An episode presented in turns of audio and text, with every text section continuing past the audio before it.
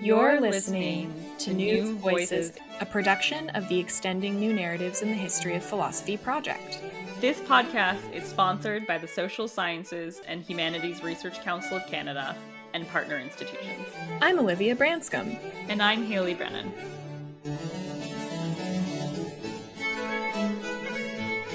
Hi, my name is Elliot Chen. I was most recently a postdoctoral fellow on the Extending New Narratives project at Western University, and in the coming fall, I am excited to be starting as an assistant professor of philosophy at Xavier University in Cincinnati. So, Elliot, tell me a little bit about your, your work, your current work, uh, and the projects you're working on as a New Narratives postdoc. Sure. So, I mostly work in the history of philosophy of science, um, particularly in the early modern period. In the past year, I've worked on two projects that are relevant to the grant. So the first, um, I've been starting work on uh, Laura Bassi, who is an 18th century Italian physicist um, who had some research on electricity that uh, hasn't been explored. A lot of it was lost or, or wasn't preserved. So uh, I've been doing the laying the groundwork for a project in that direction, and I've been continuing to develop work on Émilie du Châtelet um, on her arguments against essential gravity and her foundations of physics. Well, let's maybe go in the opposite direction. So tell me first about uh, sure. a little bit more detail about your work on Émilie du Châtelet. Okay, so the, the paper itself, um, du Châtelet has these arguments in chapter 16 of the Foundations where she argues that Newtonian attraction, so the idea that bodies could um, act directly on one another across a distance, is without sufficient reason. She thinks that the, the Newtonians who have followed after the after the Principia have taken this idea too far, and they're they're really not saying something intelligible.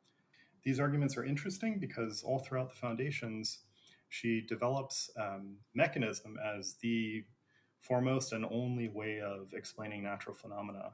So, oh, but but there's no place in the work where she explicitly defends this um, this claim, um, except when she's arguing against Newtonian attraction. So this is the sort of last stand for for Du Châtelet's mechanism. The secondary literature has touched on these arguments a little bit, but they only talk about the first part, and there are two, two sections that I think are really important. These are 395 and 396 in, in chapter 16. So in the first, she sets up um, this dichotomy. So you've got two bodies that are separated across a void, and uh, we suppose, like the Newtonians, that there's some law according to which the bodies attract one another and um, this causes them to accelerate. So there's some sort of change that occurs in, in each of the bodies. And so we ask, well, all changes must have causes, right? She's a, she believes in the principle of sufficient reason. And uh, so it's our business as natural philosophers to identify the cause. It can either be in the body or outside of it. And uh, because bodies are inertial, they don't have a power of self motion. It can't be in the body itself, and so it must be outside of it. But by stipulation, the the area between the two bodies is void. You've just got these two things in the world. Um, so there, there's nothing that could cause it outside of it. Um, and that's the, the first argument that she gives um, against Newtonian attraction and what scholars have focused on heretofore. So, just sketched in that way, it's a bad argument because um, she's not talking at all about what the second body could be doing, right? And that's really the the hook for the Newtonians, right? They want to say that it's the second body that's doing the work. Um, so in the in the second section that follows right afterwards, um, it feels kind of like a parody of the history of philosophy to say like, well, just keep keep reading a little bit further. so but, much, so much work, right? Well, but if you look at the next passage, right. so she she doesn't do the best job of uh, of advertising this. Um, so she she puts um, the spotlight on the principle of sufficient reason, right? So this is the thing that's telling us that Newtonian attraction is no good, but it's not playing a, a major role. Uh, the way that she phrases the punchline of this second section is that um, she's going to rule out the possibility of essential gravity. Um, so this idea that if you're to locate the cause of gravity, you can do so by pointing to the essence of bodies, right? It's sort of constitutive of bodies to, to do this attractive thing. Yeah, so the, the way that I see this argument going, and this is the, I guess, the novel interpretive work. So, first, she considers the phenomenon of gravity, right? So, if we think about bodies falling on Earth, um, well, we can imagine bodies falling on the moon too, and on all sorts of different planets.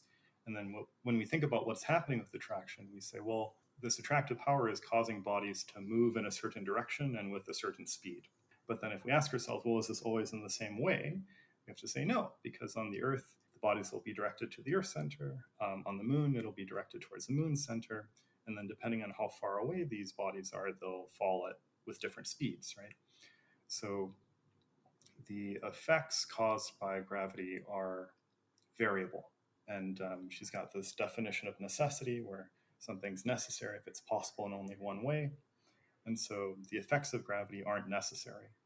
So she uses this to point to a lack of necessity in the cause of gravity. And she has this chapter three where she talks about her doctrine of essences, um, where she argues for the idea that essential properties must always be necessary, that uh, the essential properties are the things that make up a being. And so if they vary or if they change or if they turn on and off, um, then you've changed the being, right? So in order for the being to say the, the same as it is, its essential properties must always be the same. So um, because the cause of attraction is variable in this way, it's just not the sort of thing that could ever belong to an essence. And so the, the sort of third possibility of the second body acting on the first um, as just something that it essentially does is ruled out because of this variability and, and the way that attraction has to work. Ooh, I all of a sudden went into explaining an argument. No, no, I thought that was great. That's that's awesome. I think it's so great to hear this level of detail about scholarship being done. Um, I was thinking as as you were talking that it's so exciting that we've reached a point, you know, with at least some historically neglected figures, that there's an existing body of scholarship. And, you know, you you can skip in your work the kind of you know like calling through preliminaries and, and giving mm-hmm. overviews mm-hmm. and instead just deep dive right into the details and, and nuances of an argument you know it, it, feels to me at least like like an exciting time to be doing this kind of right. work does this track what it feels like for you as, as a du châtelet scholar yeah i agree yeah i, I had the same thought last month um, i went to HOPOS and i gave this du châtelet talk and um, the first presenter i think she began by giving a little bit of explanation about Du Châtelet, but it was very yeah. brief. Um, the third person didn't say anything. I, I, didn't have to give a preamble about introducing the speaker. Um, like the whole session was on Du Châtelet, and there scholars of Du Châtelet in the audience, and you can just talk about an argument rather than having to say, well, this person is important because of these reasons. It's just uh, assumed. Right? Yeah. Um, yeah. So how, how did you start working on Du Châtelet? by dumb luck. Um, so there, there are two really um, serendipitous things. So when I was a first year graduate student, I had told the person who was going to become my advisor that I had interests in history um, as well as contemporary philosophy of physics. So he gave me a history paper to present on for the reading group. And it happened to be one of Katherine Brading's early articles on Du Châtelet. So I, I pitched this thing and was like, this this author seems really cool. I've never heard about uh-huh. them. Um, I'd really like to, to find out more. And then I went to a conference the year after, but I think it would have only been a couple months later. And then I met a student of, at the time, student of Katherine's who was working on, I think it was mostly Du Châtelet's dissertation on the nature of fire. At that time, the the, the translation wasn't out yet. Um, yeah. And so I was asking the student, well, you know, um, have these um, have these chapters been translated yet? And and she put me in. I think she she must have told Katherine about me at some point, and then I got invited to these um, workshops that were yeah. happening. So I was just in the right place at the right time. Um, so just so you've obviously worked on Du Châtelet for a good chunk of yeah. your your PhD time. How did how did you find it? I mean, we were talking about how there is now a growing body of Du Châtelet scholars and, and literature on the topic. Did you find it was a pretty straightforward process, or did you encounter any difficulties in working on someone who doesn't have the same literature as, say, Kant? Hundreds of years of scholarship. Yeah. yeah. Right. But Du Châtelet has been kind of nice. I feel like I'm a second wave Du Châtelet scholar, um, or maybe like a third wave Du Châtelet scholar if you count people who started working on her like a, a couple decades ago, right? And they're mm-hmm. the the lone wolves. So um, Katherine Brading had again had that her book, and I respond to a, a, reading that she gives there. So the literature has been growing, and um, I feel like I've, I've, been just enough behind of the about the, uh, at the right point in the curve so that yeah. um, people are still interested in Du Châtelet and there's stuff to respond to. So this offers a good transition to talk about your work on Laura Bassi, where you are very much you know in the, in the first wave of philosophers Yeah. to engage with their thought. Uh, so, how did you get interested in your project on Bassi? Right, so I feel uh, blind fortune has been leading me to many good places. Um, um, so uh, when the when the call for applications for the new narratives um, Mhm. postdoc was announced, I- I, talked to my advisor about it and said, you know, this is something I'm- really excited about. Could you help me brainstorm what to what to pitch? And uh, originally, I was thinking about just uh, more du Châtelet because that was in my wheelhouse. Mhm. Um, but I'd always thought that um, I didn't want to just be riding on the, the coattails of other people, right? And to, Mhm. to be the second or third wave Yeah. scholar of these new figures, but to uh, to try to, to do something and uh, help the team, right? Um, by, by leading the charge somewhere. Yeah. Um, not not that everyone has to do that, or that's the only way of helping, right? Yeah. It, it was just something that I was feeling self conscious about, and my advisor mentioned this figure Bassi, right? Because she was known in, in certain circles, but not in philosoph- philosophical ones. Um, and I, I'm not sure how exactly this happened. Um, at the time, I didn't. I, I don't think he told me the full story, or, or or maybe I'd forgotten. But I think it. What happened was Francesca Vidotto, who's here at Western, um, had been teaching her Okay. in one of her classes and had mentioned this to my advisor. Um, and then, so that was why she was on his radar. Um, and then I looked into it, and he didn't know an- anything about this work on electricity, and um, it just seemed like a, a really great opportunity. And I also later found that a more senior grad student who finished a couple years before me had mentioned being interested in Bassi and Du Châtelet, actually. Um, Yeah. So she was sort of on the on the Just on the fringes of people's radars. Yeah. Yeah. So, uh, tell me about Laura Bassi. Tell me about her philosophical work. So I, I, I, there's there's not too much to, to say yet. Um, I'm still Okay. uh, at the at the beginnings and laying the groundwork. So some interesting things to to be on the lookout for. Um, early in her career, she published a lot on uh, sort of standard topics in classical mechanics and uh, hydrodynamics, and she's talking about fluids. Like there, there were issues with the um, the waterways in Bologna, and so it was sort of of practical interest to, to study these things. And um, there was a turn um, where she started to research electricity. So Mhm. this is the the Leyden jar had recently been invented, and Benjamin Franklin. Pause. The, do you s- the, the Leyden jar? Yes, the Leyden jar. Um, what, what is the Leyden jar? Uh, so, uh, in, in modern terms, you can call it the early capacitor. Um, in lay people's terms, it's a thing that can store electrical charge. Okay. Um, and uh, briefly, the description it, they're really cool. You have to, you have something like glass. Maybe it's in the shape of a cylinder, and then you've Mhm. got two plates that are fitted to this glass, so that one is on the outside and, and covers it, it, so it can sort of slide in. And then there's another smaller plate that fits on the inside of the cylinder, and usually there's something like a um, like a rod that goes down and touches the um, the inner plate, and uh, maybe there's like a hook or something at the top. So what you do is you can attach the the outside, um, say, to a ground, and you can attach the inside to some sort of electrical generating machine, like a Wimshurst machine or something, or maybe you're you're super old school and you've got like something that can generate static electricity by rubbing two things together. Yeah, so you you, you build up charge um, on these things, and there are a couple of puzzles with it. So if you connect the two sides by like a wire, so maybe you've got like yeah, like a like a, a circular or curved wire that can touch the the top part of the inner plate and the outside of the outer plate. Um, if you touch them together, you'll get a spark. And then afterwards, if you touch them again, um, nothing will happen because the sort of balance has been restored, equilibrium has been restored.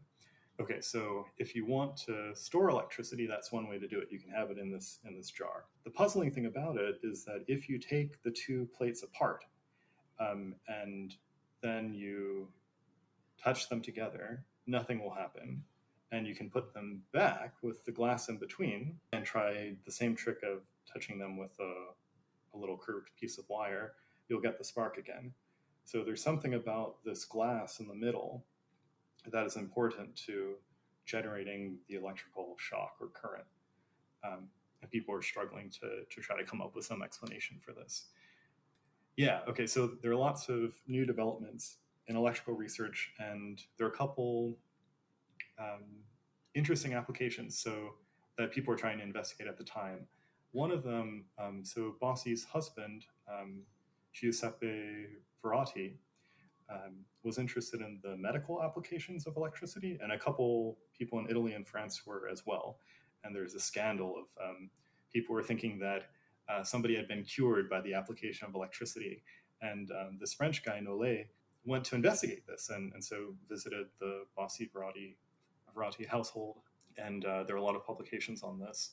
So um, there's this question about, well, can, electric- can electricity produce medical benefits? Um, if so, why? And what is the connection between common electricity that we can store in this in this Leyden jar thing, and um, whatever it is that animates bodies? Okay, so what's the connection there? And um, what about artificial versus natural electricity um, more generally? So mm-hmm.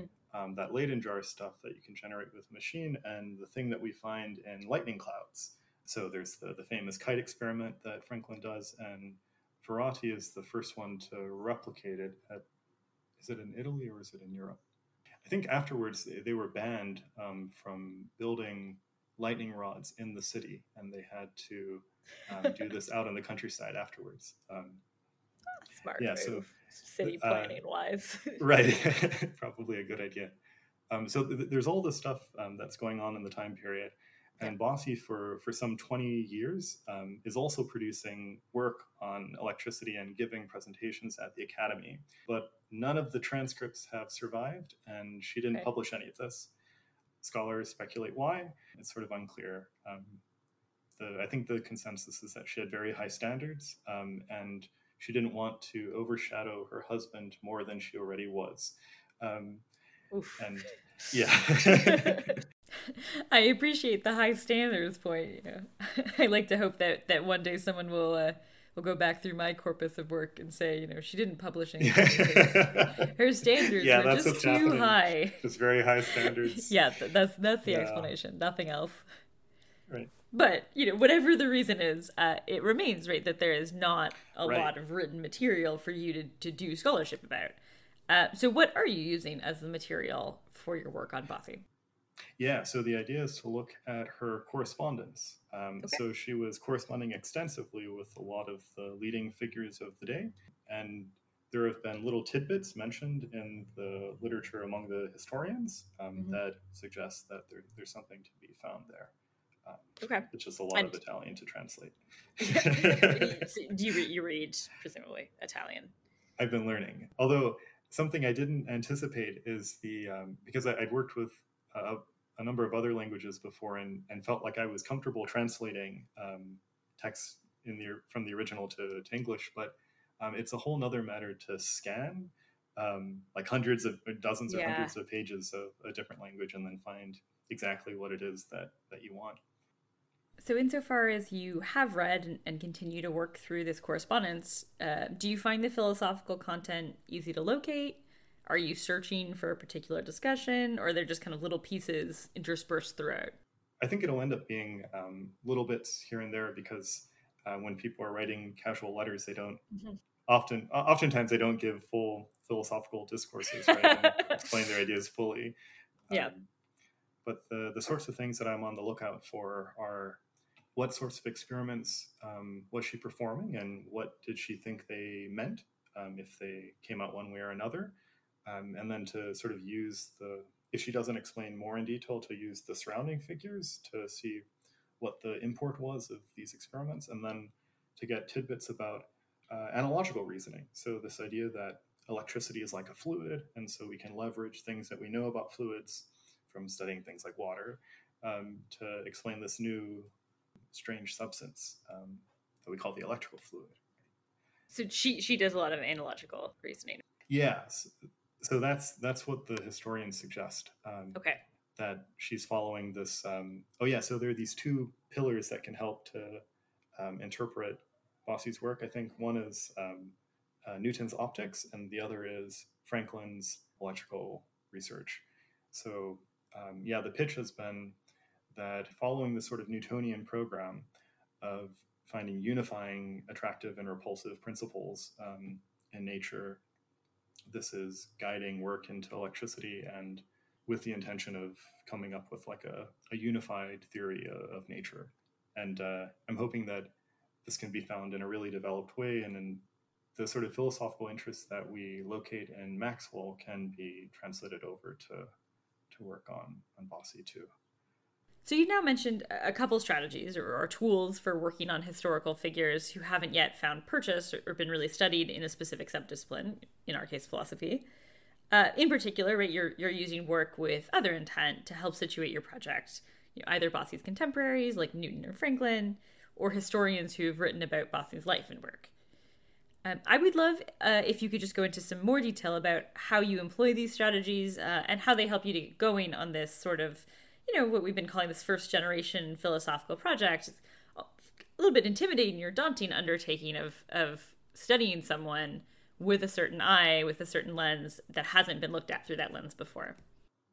Right. Um, so the first that I've been able to look to is other sorts of literature so while there isn't um, philosophical secondary literature, there's historical secondary literature, and they touch on some philosophically interesting themes.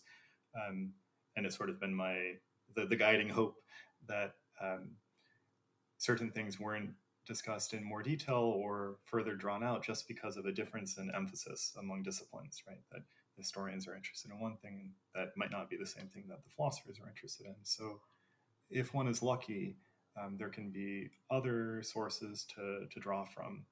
Um, the other thing that I've been able to rely on is other contemporary texts. So, like looking to Newton's optics and Franklin's experiments and observations. Um, there's also another figure that Bassi was friends with, um, Beccaria, who Giambattista Beccaria, who was uh, doing a similar project to her and was sort of like the other leading figure who was um, promoting Franklinism in uh, in Italy. Um, there's a competing a competing um, two fluid theory that was popular in other parts, but um, Bologna was because of Bassi and Beccaria was this bastion of Franklinism. Uh, so he he has work that's been published and translated into English that um, I'm going to start to read soon. Um, but there can be other texts that can help to develop a broader picture of what somebody is working on and how to understand their work, um, especially if they haven't written a lot or if it's in a different genre than is normally appreciated in philosophy, that um, we can look to other sources that are of contemporaries. So, my last question, I think, uh, about your work on Bassi uh, is one about intentions. So, again, we've been discussing the difficulties of, of a first generation historical philosophical project um, well, hopefully, right, very fruitful. There can be, you know, it can feel like there's there's a high bar to entry, uh, and then definitely less of a clear path as to where you're going with doing this work.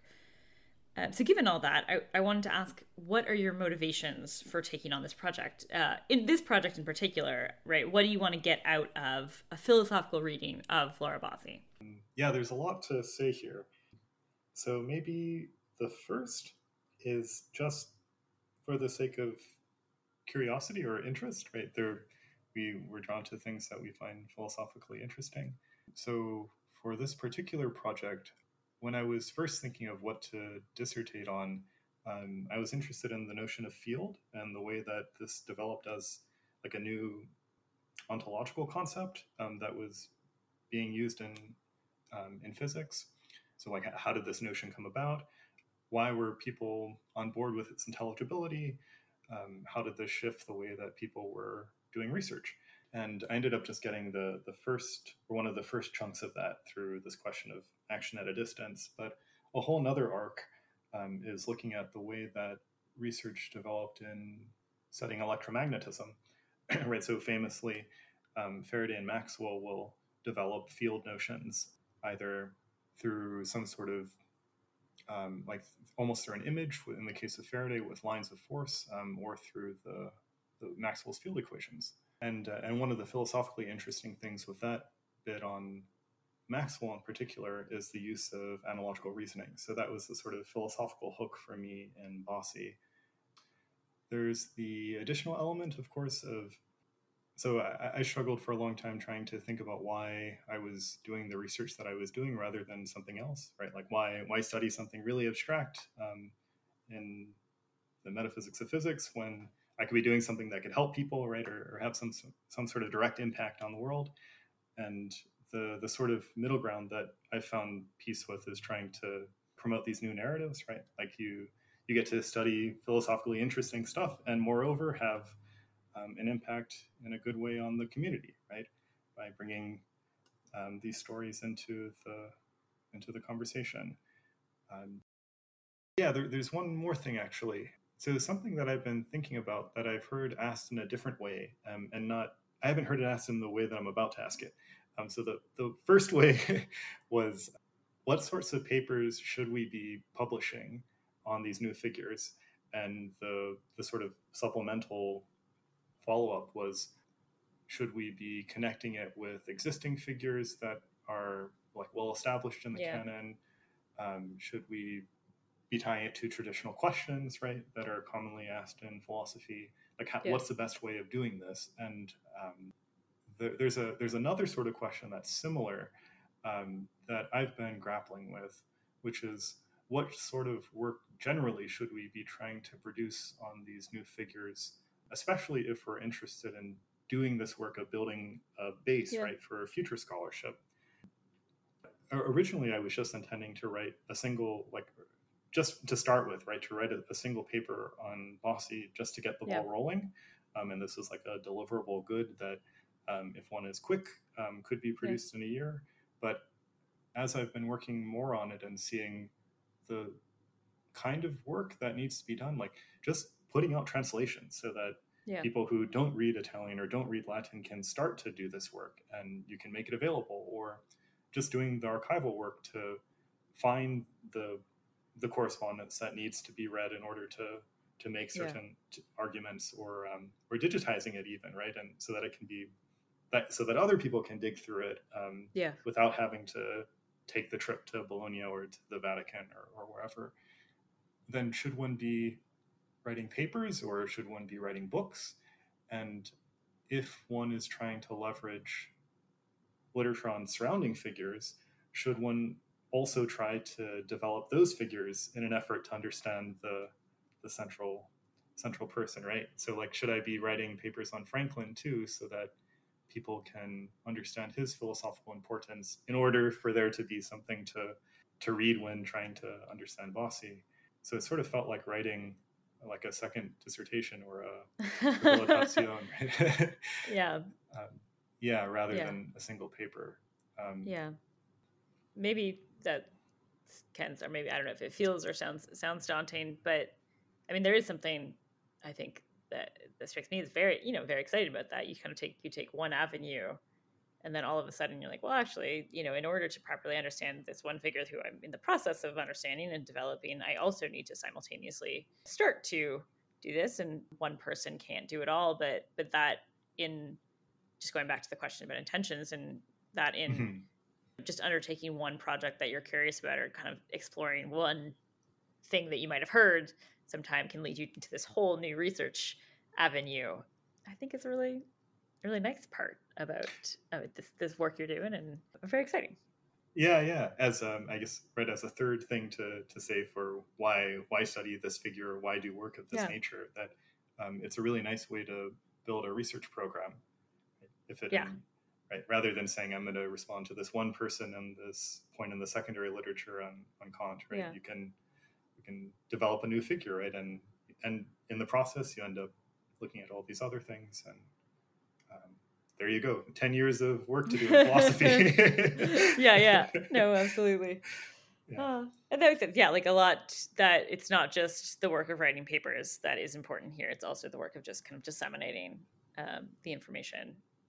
Yeah. How do you think about prioritizing your, your time between this work of disseminating or translating making texts accessible uh, versus writing and researching to, to kind of draw out or make evident the philosophical value of these works?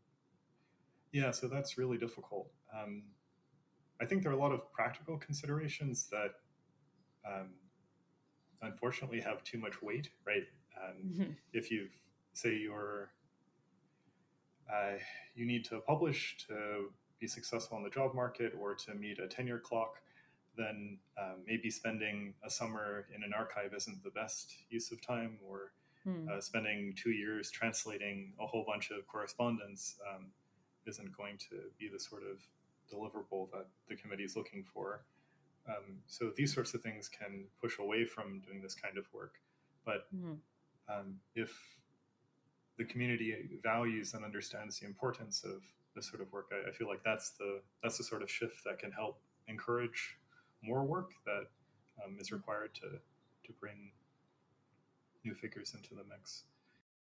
So I'd love to end, Elliot, uh, by just, if you would, asking you to to reflect on what your favorite part of working on new narratives has been. So I, I, I mean this when I say this, um, and it's not like a um, some sort of plug or uh, uh, pandering. Uh, it, the community actually.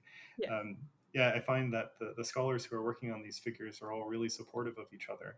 Right, there's this sense that people are just trying to do good work that they value and think will improve the community, um, and everybody's helping each other out.